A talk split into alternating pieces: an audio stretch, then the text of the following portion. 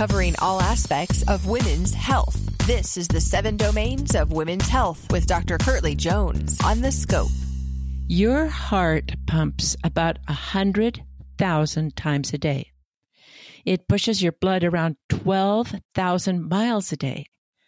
What do you need to take good care of it? Just put your hand on your heart. It's a gesture that we use when we pledge allegiance, when we say something we really mean, when we feel something profound. But you can feel your heart beating in there, unless you're kind of chubby, in which case we'll talk about that. But when you feel that pulse in your wrist or your neck, or hear your pulse in your ear, it's your heart beating that you feel with the blood pulsing through your body. If you're lucky, it's doing that without too much thought on your part, even though your heart at rest works harder than the leg muscles of a sprinter. You should take care of your heart symbolically and literally. Now, how can you do that? The American Heart Association has a program called Life's Essential Eight. It's important here to think about the title of this Life's Essential Eight. It isn't the heart's essential eight, although the essential eight are critical for heart health. It's important to remember that what is healthy for your heart is healthy for your brain. So you could call it the brain's essential eight. Of course, after heart disease as a killer of women and the fear of dementia, there is cancer. And the same things that are good for your heart and your brain can decrease your risk for cancer. Let's consider the heart and the essential eight areas that are important for a healthy heart. First, eat better. Eat real food, not too much, mostly plants, to quote Michael Pollan. Fill your plate with brightly colored fruits and vegetables. Put nuts and seeds on top. Choose lean meats and fish if you're an omnivore, and beans and tofu if you're a vegetarian. And that plate, make it a small one. Second, be more active. Two and a half hours of moderate exercise or 75 minutes of vigorous physical activity per week. Running after kids counts. Gardening counts. Vacuuming counts. Dancing counts. Watching football on TV does not count. Third, don't smoke cigarettes. Don't smoke anything. That's easy for me as I've never smoked directly, but having a father and a stepfather, both of whom smoked and died of lung cancer, I guess I had some secondhand smoke. So I'm sensitive about smoke and I don't want to be around it. It's easier today than it used to be to avoid smoking in public places. This third essential is to try not to breathe other people's smoke and industrial smoke and car exhaust. Don't breathe in wood smoke if you can avoid it, and be careful not to pollute yourself with cooking smoke. Air pollution and cigarettes have the same bad effect on your heart and your brain and your increase for cancer. Fourth, get healthy sleep. We stay up too late. We have to get up too early. We check our phones in the middle of the night. What is with that after all? Gosh, these are things we can change. Most people need seven to nine hours of sleep each night. That's really important to rest your heart and your brain.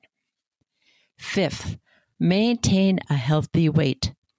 Now, body mass index is a marker for overall health risk is a little controversial, but it's a good way of thinking about healthy weight.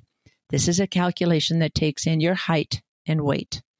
Optimal BMI is less than 25. You can calculate it online, and your clinician probably calculates it for you with every annual visit. For some of us, this may be the hardest of all the eight. Obesity itself increases the risk of diabetes and high blood pressure and heart failure. Sixth is control your cholesterol. Now, this is one of the easiest because there's great treatment to lower your cholesterol that is inexpensive and easy to take. But you have to know your numbers, and the clinician will help you get your cholesterol checked so that you know your good and your bad cholesterol. Diet and exercise can help a little bit, but medications like statins work much, much better. Seventh is to control your blood sugar. This is very important, and you should know if you are diabetic or pre diabetic. Close to getting diabetes, that's the pre diabetic part. There is an easy blood test for this called hemoglobin A1C, and your doctor can use this to screen you for diabetes. If you're pre diabetic, then diet and exercise and maintaining a healthy weight can help you avoid becoming diabetic. If you are diabetic, you need to take medications to control your blood sugars. High blood sugar is toxic to your body. And the eighth is control your blood pressure. Again, this is good for your heart and your brain. Diet and exercise and maintaining a healthy weight can be helpful.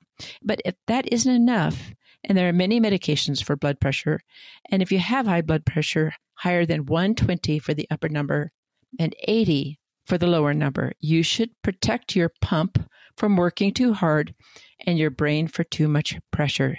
Take your blood pressure medicine. The Essential Eight is for everyone men and women and teens. As we talk about women, we used to think that we were immune from heart disease because heart attacks happen to guys. Actually, until a few years ago, women over the age 65 had more heart attacks than men. Well, there are more women than men as we get older, but women are actually getting the word and taking better care of their hearts, and we're seeing fewer heart attacks in women. Now, I Googled the American Heart Association Life's Essential Eight, and I took my heart health score. It includes what you eat and how you exercise and sleep, and some numbers like height and weight, don't cheat, and cholesterol and blood pressure and blood sugar. It also asks your own assessment about your stress and access to fresh food and a walkable neighborhood.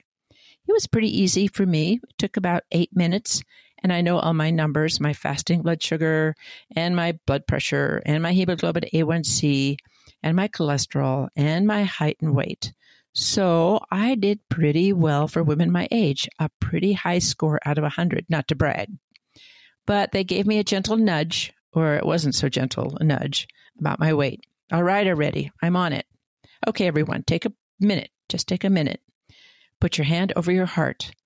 No matter how old you are, make a little promise to the pump that keeps you alive. Eight essential simple steps and a promise to take care. And thanks for joining us on the scope. Have a question about a medical procedure? Want to learn more about a health condition? With over 2,000 interviews with our physicians and specialists, there's a pretty good chance you'll find what you want to know. Check it out at thescoperadio.com.